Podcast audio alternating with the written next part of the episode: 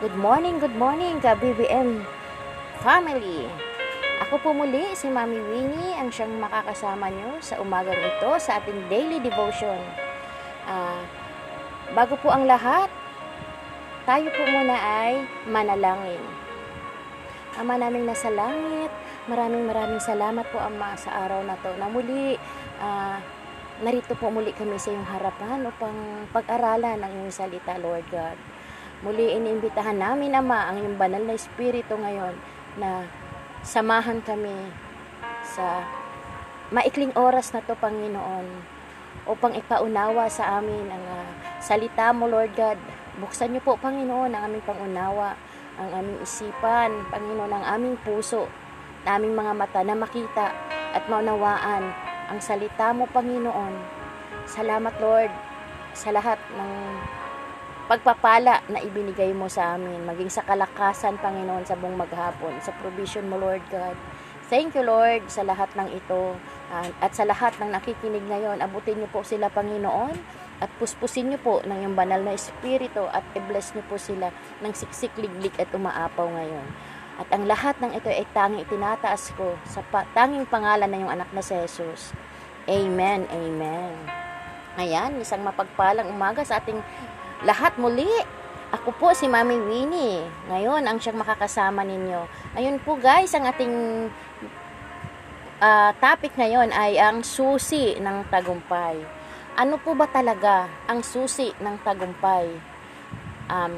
Ang tagumpay po, pag tayo po ay matagumpay na sa ating kinaroroonan ngayon. At bago natin maabot ang tagumpay na ito, ay marami munang hindrances sa buhay natin.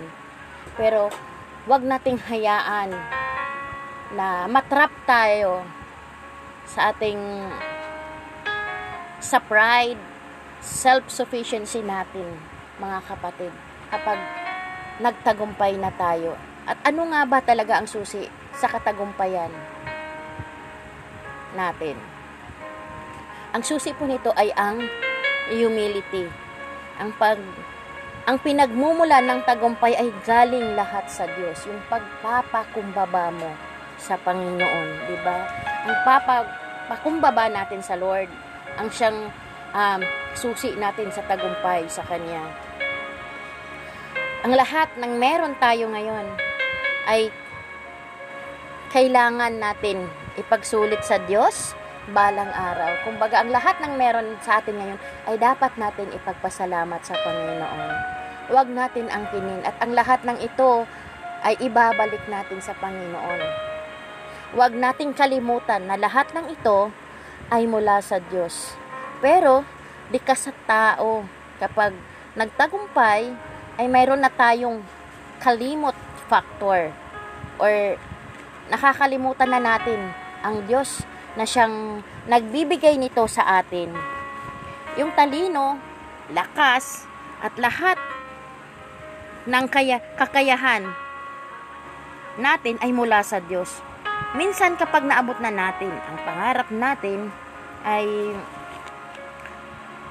maangkin na natin ito ay lumalaki na ang ating ulo sa lahat ng tinatamasa nating tagumpay. Minsan kapag parang nagtagumpay ka na, nandyan ka na sa taas, diba? Eh, minsan hindi ka na marunong lumingon sa pinanggalingan mo. At sinasantabi na natin ang Diyos.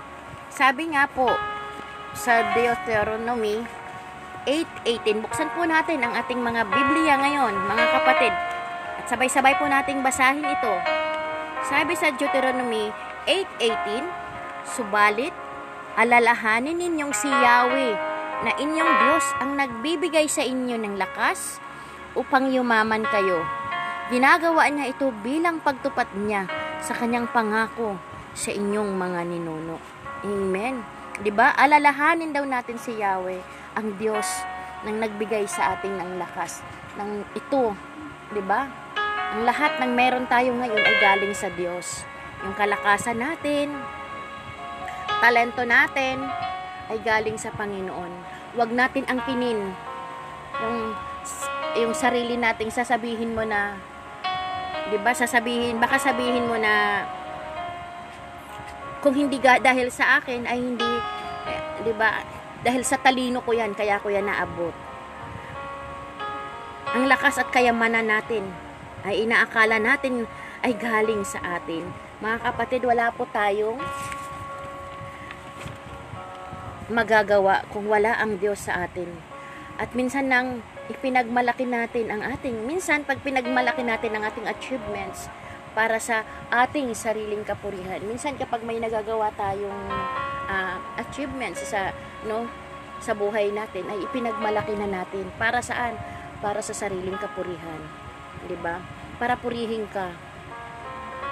Pero yes, masarap pakinggan na purihin ka ng kapwa mo. Pero mas masarap ang papuri kung ang ating ipagmalaki ay galing sa Diyos. Ang lahat ng 'yan ay magagawa natin dahil kaloob 'yan ng Panginoon. Dahil pinapahintulutan ng Panginoon ang lahat ng 'yan na mangyari, na magtagumpay tayo dahil sa kanya galing lahat 'to, 'di ba? Kaya ganun na lang ang paalala ng Diyos sa atin at huwag nating kalimutan na ipagpasalamat sa Diyos ang lahat ng tagumpay na naaabot natin ngayon. O kapatid, kung ano man yung naabot mo ngayon sa buhay mo, huwag mong kalimutan na ang Diyos ang siyang nagbigay sa'yo ng lakas para maabot mo yan. Kung minsan parang akala mo or pakiramdam mo ay sikat ka na dahil sa katagumpayan ng naabot mo ngayon. 'Di ba? Huwag nating hayaan na sirain tayo ng pansarili nating interest or gusto mo lang sumika. 'Di ba? Huwag mong hayaan na ang tagumpay mo ang sisira sa sarili mo sa harapan ng Panginoon. Masarap magtagumpay na palagi mong sinasama ang Diyos. Na sinasabi mo, ito ang kalooban ng Diyos sa akin, kaya ako nagtagumpay. Dahil kasama mo ang Diyos nung ginawa mo ito. Dahil plano ito ng Diyos para sa buhay mo. Huwag mo hayaang, kapatid, na pangunahan ka ng yabang at hambog sa sarili mo. Dahil manatili po tayong at dapat pong manatili tayong magpakumbaba sa ating kapwa. Kahit naabot mo na or nagtagumpay ka na, eh still iapak mo pa rin ang iyong paa sa lupa. Ang dapat maitaas ay ang Diyos at hindi ang sarili. Natandaan niyo po ba? Tandaan niyo po ang ating Diyos ay hindi nakihati ng glory sa iba. Ito ay para sa kanya lamang. 'Di ba? Huwag nating angkinin ang kredito na para sa Lord. Dahil ito lang ay para sa kanya. Wala tayong magagawa kung wala tayong Diyos sa buhay natin. Yes, sinasabi ng iba sabi ng mga negosyante ng iba na hindi sila nagpe-pray dahil karamihan parang puro trabaho na lang sila. Puro trabaho sila. At sasabihin nila kapag nasa mataas na sila, nasa rurok na sila ng tagumpay, naabot niya to dahil sa sarili ng sikap at tiyaga. Yes, naroon po tayo. Pero kung wala, hindi siya ginagabayan ng Lord, wala po siyang magagawa. Kung hindi siya bigyan ng lakas, 'di ba? Kalakasan sa araw-araw. Hindi siya bibigyan ng katalinuhan, wala siyang magagawa. Minsan hindi nila nararamdaman ang Lord kasi ang sarili nila ang itinataas nila. Pero ang totoo, sa lahat ng ito, ang Panginoon ang gumagawa nito sa atin. At ang nagbibigay sa atin ng tagumpay ay ang Diyos. 'Di ba? Naalala po natin yung barko na Titanic. At ang may-ari nito ay si Thomas Andrews. Nabasa ko po ito na in-interview siya. Siya yung nag-design at may-ari ng Titanic na barko. At in-interview siya ng isang reporter.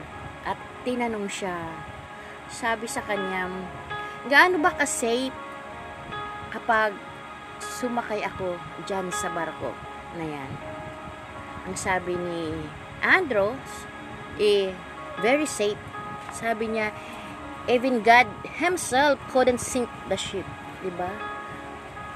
Kahit daw si Jesus, kahit daw ang Lord, kahit ang Diyos ay hindi niya kayang palubugin ang barko niyon. Pero anong nangyari po sa Titanic na barko, di ba?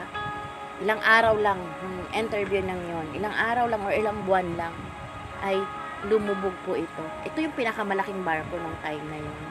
Kaya doon sa time na yon, maraming namatay na pasahero ng time na yon. Kaya wag natin ipagpalagay ng ating sarili ay mas malaki kaysa Diyos. Kapag ganun ang ating pag-iisip na maliit yung Diyos at ikaw ay malaki. 'Di ba? Wala kang magagawa, kapatid. Sabi nga sa Matthew 23:12, kung yan ang paningin mo sa sarili mo na mataas ka kaysa Diyos. Sabi dito sa Matthew 23:12, ang nagmamataas ay ibababa at ang nagpapakumbaba ay itataas. Amen. 'Di ba? Sabi ng Lord, ang nagmamataas ay ibababa at ang nagpapakumbaba ay siyang itataas ng Panginoon. Amen. Kaya nga po mga kapatid, magpapakumbaba tayo at ibigay mo ang dapat para sa Diyos. Para manatili tayo kung paano magpakumbaba sa harapan ng Diyos. Una, kailangan nating pagnilay-nilayan o pagbulay-bulayan natin ang salita ng Diyos. Lalo na ang kanyang kabanalan, diba? Lalo na ang kanyang kabanalan dahil nag-iisa lang siya. Or holy. Ang holy, diba, ay ang Diyos lang. Siya ay walang katulad, walang kapantay, at walang kapares, at nag-iisa lamang. Wala siyang katulad. Yung pag-ibig niya sa atin, ang pagkamahabagin niya sa atin sa kabila ng ating pagkakasala sa kanya, di ba? Sa kabila ng ating pagkakamali na nagawa sa buhay natin. Ang Diyos lang ang nag-iisang na ang pagmamahal niya ay labis-labis sa atin. Kaya niyang ibigay. Kaya niyang ibigay ang kanyang sarili para sa iyo, para sa akin, at para sa ating lahat. Kapag wag nating hintayin, kapatid, na ibababa ka ng Diyos. Wag mong hintayin na ibababa ka pa ng Diyos. Kailangan mong magpakumbaba sa harap ng Diyos at ipagpasalamat ang lahat ng achievement na narating mo. Lahat. Diba? Kaya kailangan natin ang tamang pagtingin sa Diyos. Tingnan natin yung kakayahan ng Diyos. Diba? Tingnan natin yung kakayahan ng Diyos na bumuhay ng patay, nagpagaling ng may sakit, nagpalakad ng mga, diba, lumpo. Mga kapatid, kailan mo ba ipapakita sa mga kaibigan mo na ang tagumpay mo ay hindi galing sa kakayanan mo kung hindi sa Diyos ang nagbigay nito sa'yo? Kailan mo ba ibababa ang pride mo na siyang naghahari sa buhay mo ngayon? Suko mo yan, kapatid, sa Panginoon. Dahil mapapagod ka lang ng mapapagod. Makakaramdam ka lang ng pagod dahil ang Diyos ay wala sa'yo. Lumalayo ka sa Panginoon.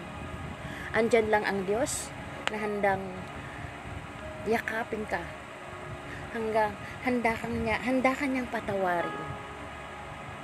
Sabi nga, 'di ba? Para na huwag tayong magmalaki sa Panginoon dahil wala tayong dapat ipagmalaki talaga sa kanya. At ang pangalawa, dapat i-express natin sa Lord na sa kanya tayo nakadepende, 'di ba? Dapat the more tayong nagtatagumpay, ay dapat mas lalo tayong kumapit sa Diyos. Dahil ang pagdidepende natin sa Diyos, ang siyang magpapanatili sa atin sa tagumpay.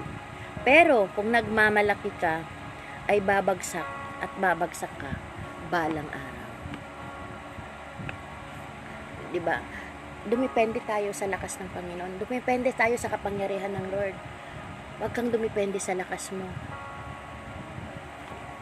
Ang pangatlo ay kailangan din nating i-confess ang ating kasalanan sa Diyos. At kailangan din natin ang grasya ng Lord. Kailangan nating ihayag ang ating kasalanan at sa biyaya ng Panginoon sa atin.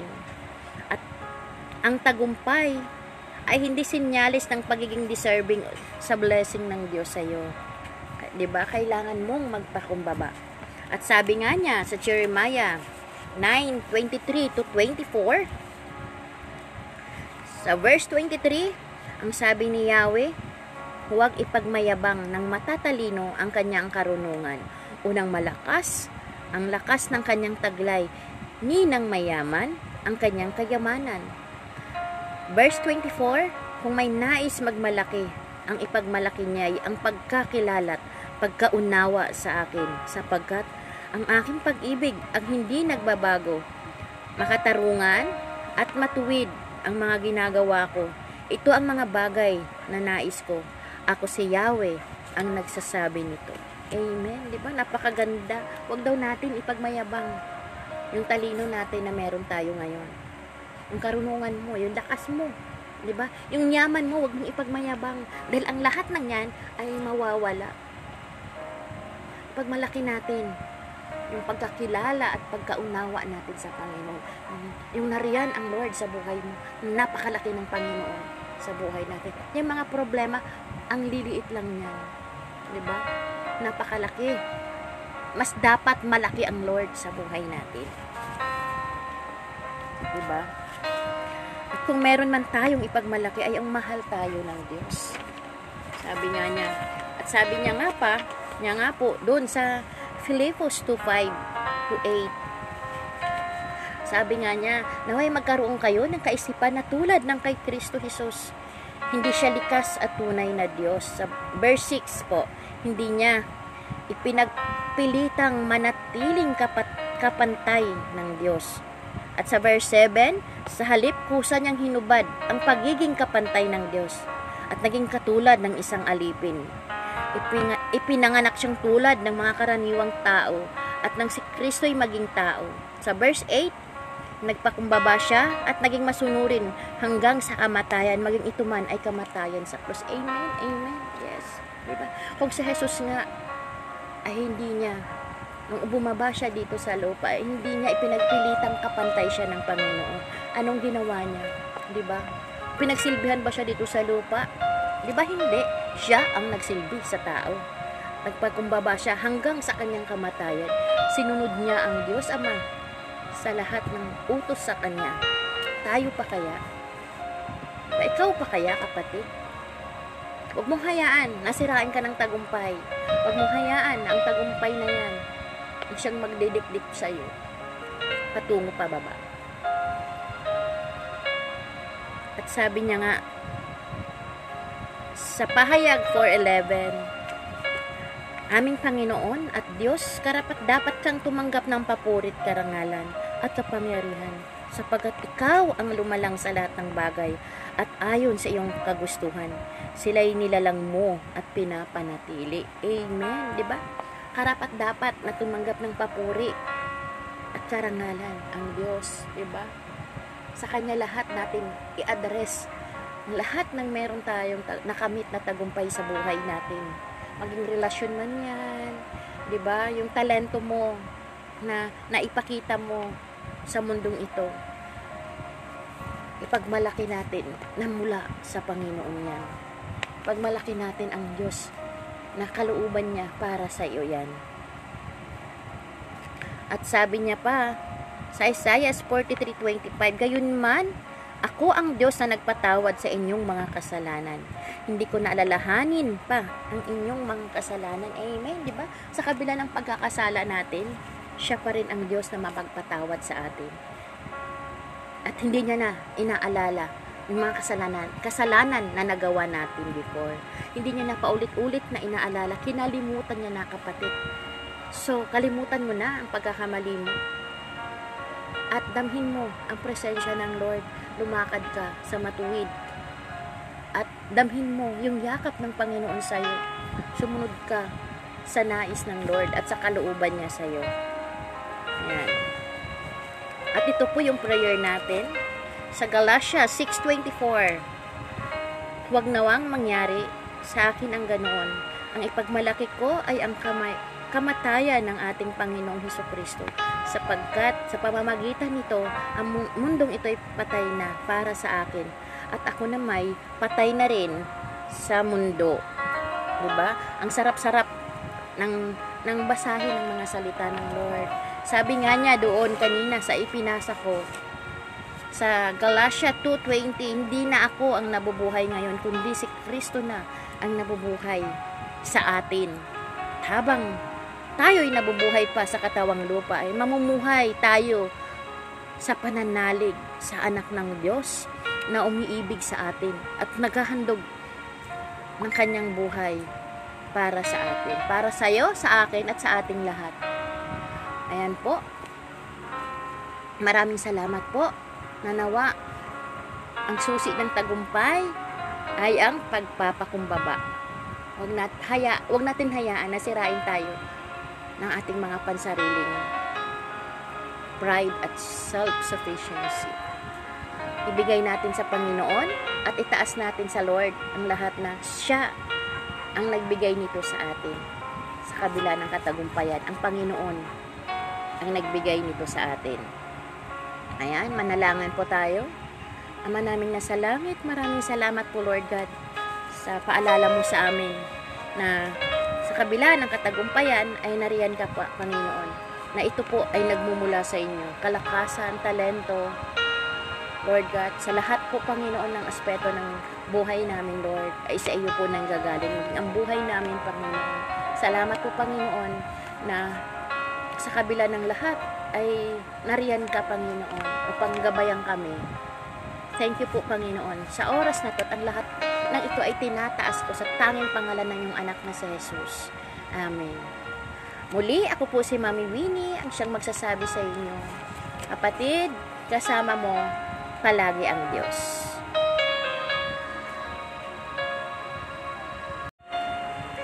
Good morning KBBM family. Ako po muli si Mami Winnie ang siyang makakasama nyo sa umagang ito sa ating daily devotion. Bago po ang lahat, tayo po muna ay manalangin.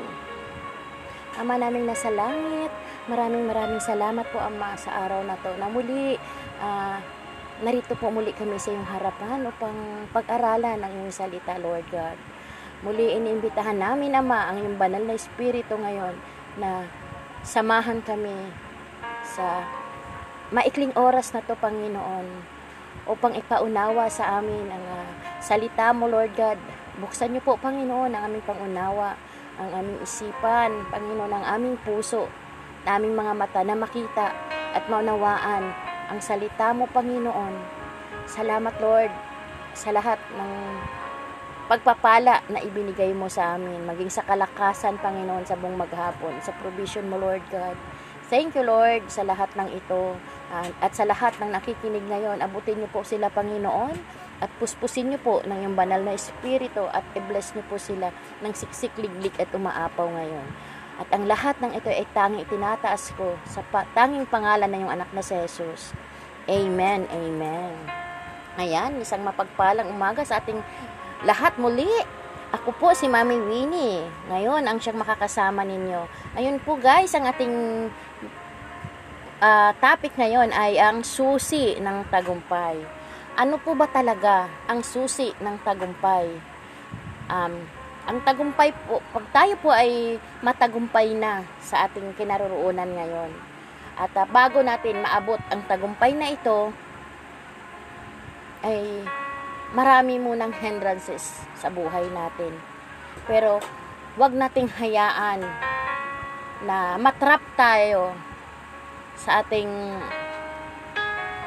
pride, self-sufficiency natin, mga kapatid, kapag nagtagumpay na tayo.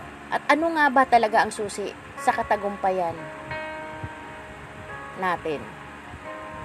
Ang susi po nito ay ang humility. Ang pinagmumulan ng tagumpay ay galing lahat sa Diyos, yung pagpapakumbaba mo sa Panginoon, di ba? Ang papakumbaba natin sa Lord, ang siyang susi natin sa tagumpay sa Kanya.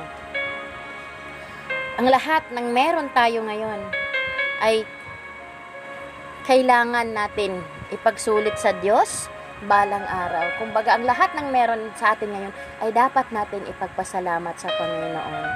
Huwag natin angkinin at ang lahat ng ito ay ibabalik natin sa Panginoon. Huwag nating kalimutan na lahat ng ito ay mula sa Diyos. Pero, likas sa tao, kapag nagtagumpay, ay mayroon na tayong kalimot factor or nakakalimutan na natin ang Diyos na siyang nagbibigay nito sa atin. Yung talino, lakas, at lahat ng kakayahan natin ay mula sa Diyos. Minsan kapag naabot na natin ang pangarap natin, ay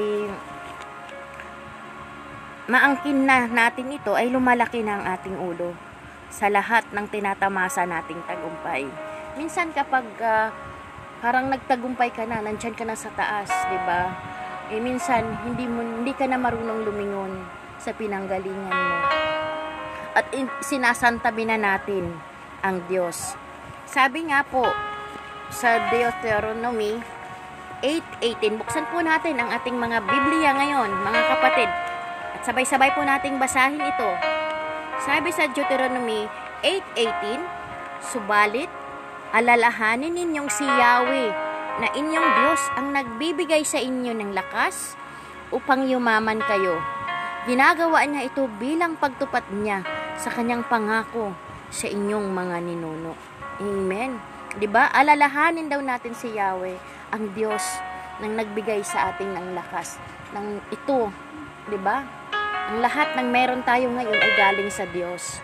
Yung kalakasan natin, talento natin, ay galing sa Panginoon.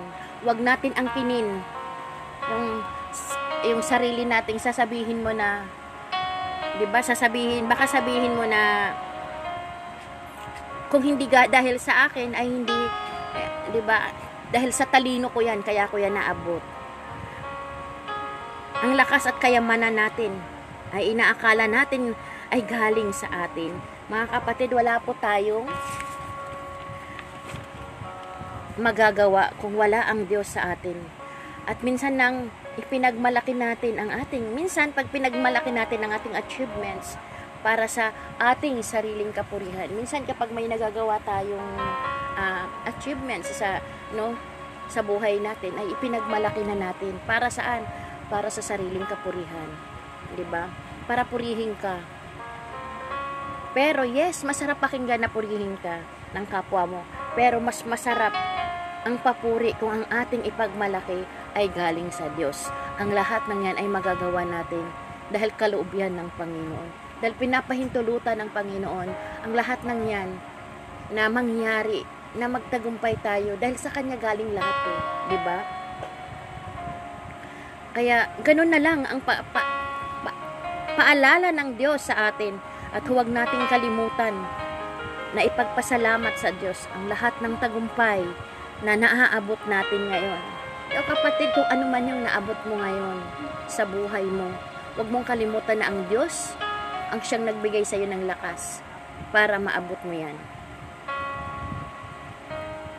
Kung minsan parang akala mo or pakiramdam mo, ay sikat ka na dahil sa katagumpayan ng naabot mo ngayon.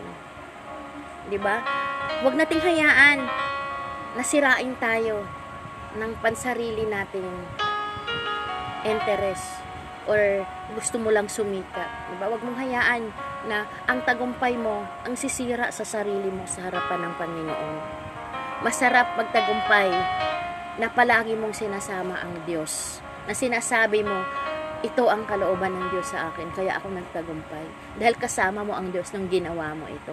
Dahil plano ito ng Diyos para sa buhay mo. Huwag mo hayaang, kapatid, na pangunahan ka ng yabang at hambog sa sarili mo. Dahil manatili po tayong, at dapat pong manatili tayong magpakumbaba sa ating kapwa. Kahit naabot mo na, or nagtagumpay ka na, ay still iapak mo pa rin ang iyong paa sa lupa.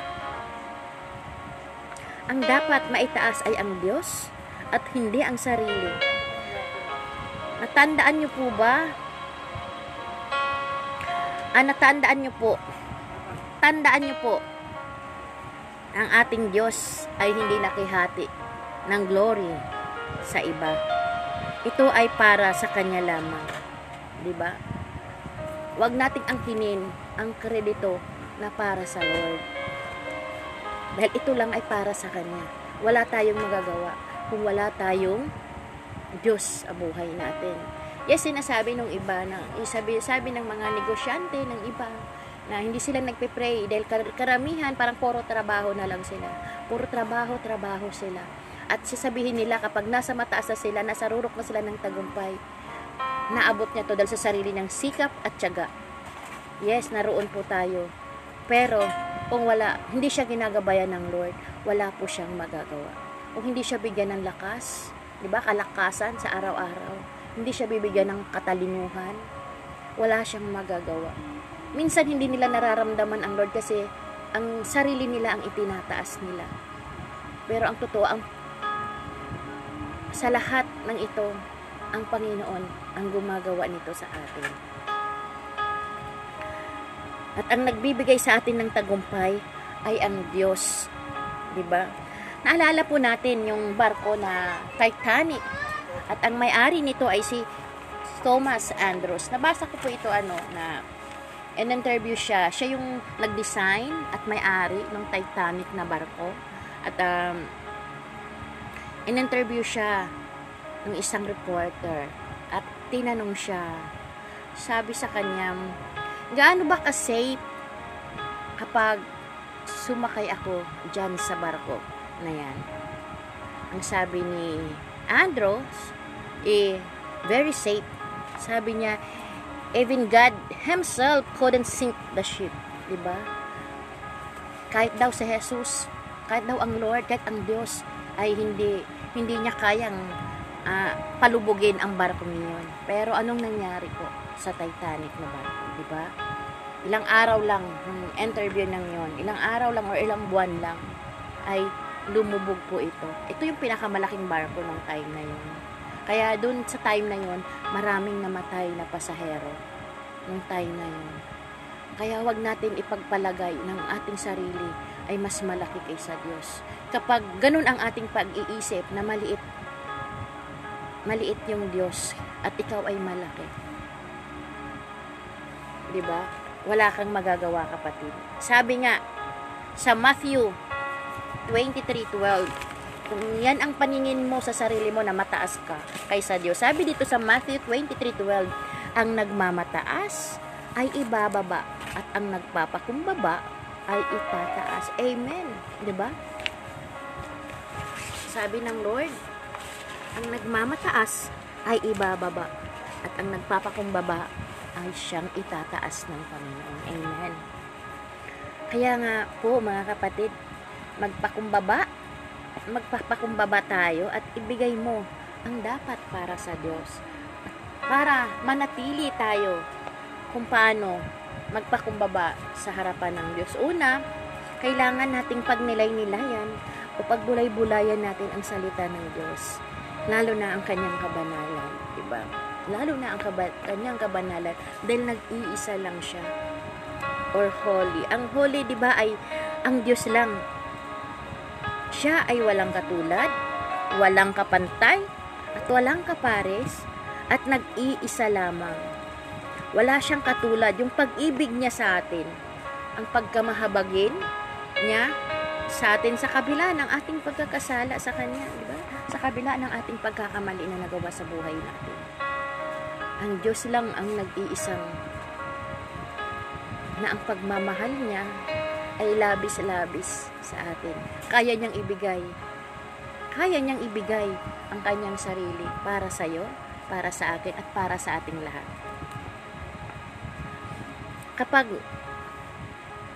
Huwag nating hintayin, kapatid, na ibababa ka ng Diyos. Huwag mong hintayin na ibababa ka pa ng Diyos. Kailangan mong magpakumbaba sa harap ng Diyos at ipagpasalamat ang lahat ng achievement na narating mo. Lahat.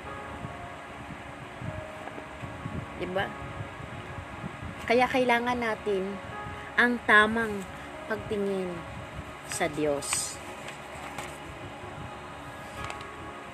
Tingnan natin yung kakayahan ng Diyos. Diba? Tingnan natin yung kakayahan ng Diyos na bumuhay ng patay, nagpagaling ng may sakit, nagpalakad ng mga, diba, lumpo.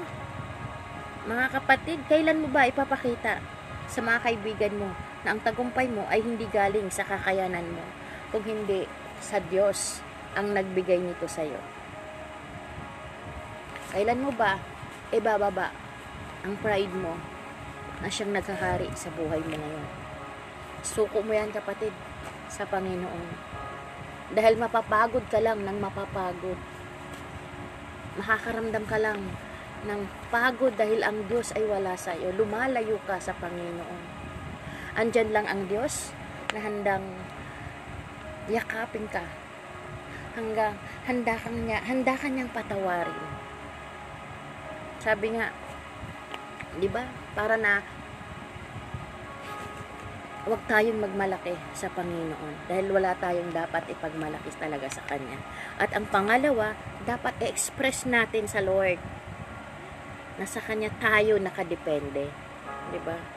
Dapat, the more tayong nagtatagumpay, ay dapat mas lalo tayong kumapit sa Diyos.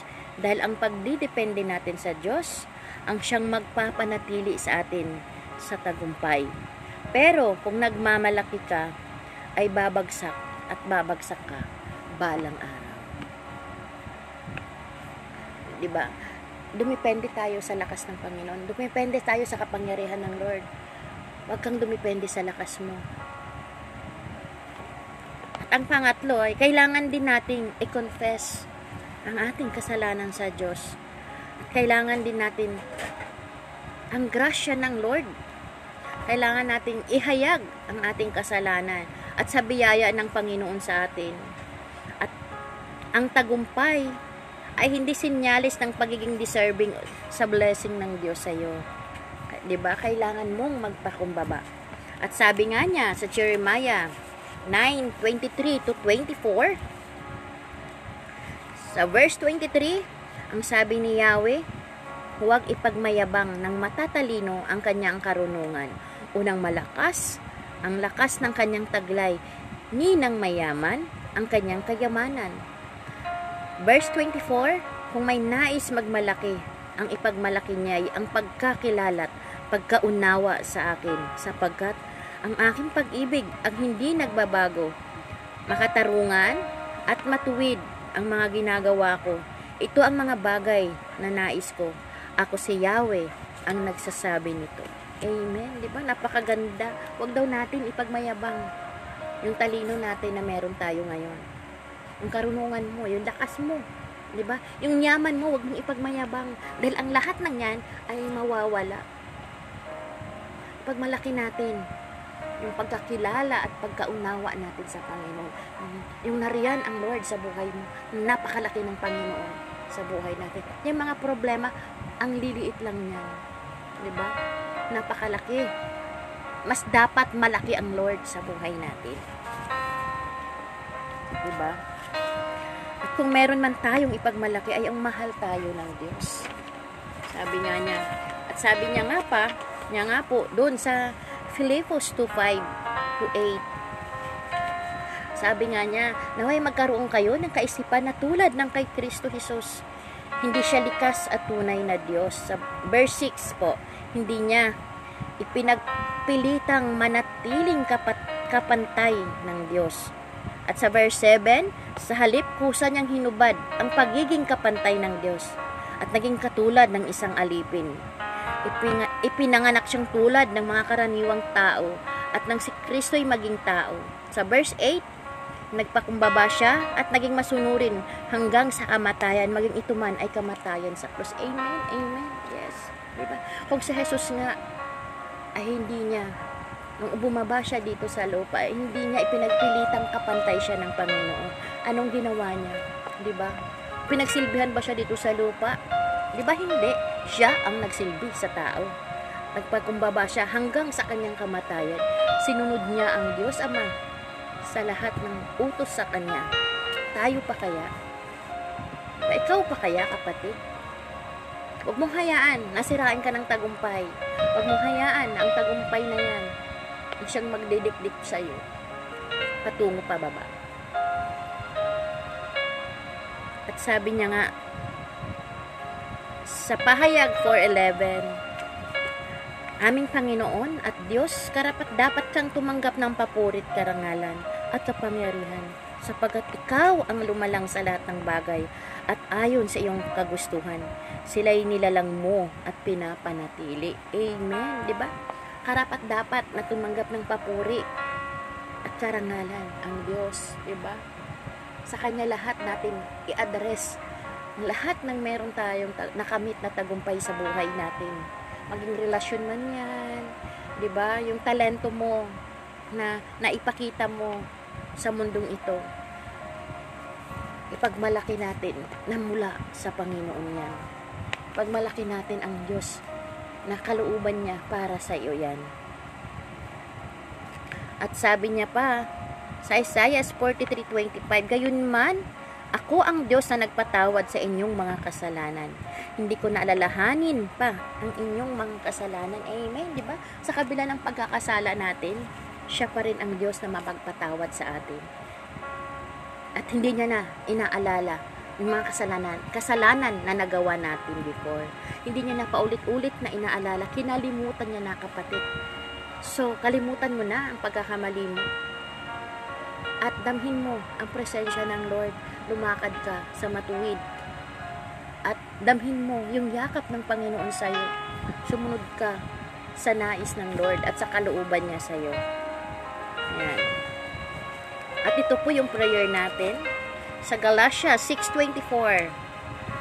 Huwag nawang mangyari sa akin ang ganoon. Ang ipagmalaki ko ay ang kamatayan ng ating Panginoong Hesukristo, sapagkat sa pamamagitan nito ang mundong ito ay patay na para sa akin at ako na may patay na rin sa mundo. Diba? Ang sarap-sarap ng basahin ng mga salita ng Lord.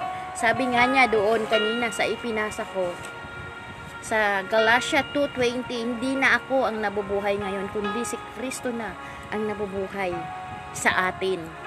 Habang tayo'y nabubuhay pa sa katawang lupa ay mamumuhay tayo sa pananalig sa anak ng Diyos na umiibig sa atin at naghahandog ng kanyang buhay para sa atin, para sa iyo, sa akin at sa ating lahat. Ayan po. Maraming salamat po. Nanawa ang susi ng tagumpay ay ang pagpapakumbaba. Huwag natin hayaan na sirain tayo ng ating mga pansariling pride at self-sufficiency. Ibigay natin sa Panginoon at itaas natin sa Lord ang lahat na siya ang nagbigay nito sa atin. Sa kabila ng katagumpayan, ang Panginoon ang nagbigay nito sa atin. Ayan, manalangan po tayo. Ama namin na sa langit, maraming salamat po Lord God sa paalala mo sa amin na sa kabila ng katagumpayan ay nariyan ka pa, Panginoon, na ito po ay nagmumula sa inyo. Kalakasan, talento, Lord God, sa lahat po, Panginoon, ng aspeto ng buhay namin, Lord, ay sa iyo po nanggagaling ang buhay namin, Panginoon. Salamat po, Panginoon, na sa kabila ng lahat ay nariyan ka, Panginoon, upang gabayan kami. Thank you po, Panginoon, sa oras na ito at ang lahat ng ito ay tinataas ko sa tanging pangalan ng iyong anak na si Jesus. Amen. Muli, ako po si Mami Winnie ang siyang magsasabi sa inyo, kapatid, kasama mo palagi ang Diyos.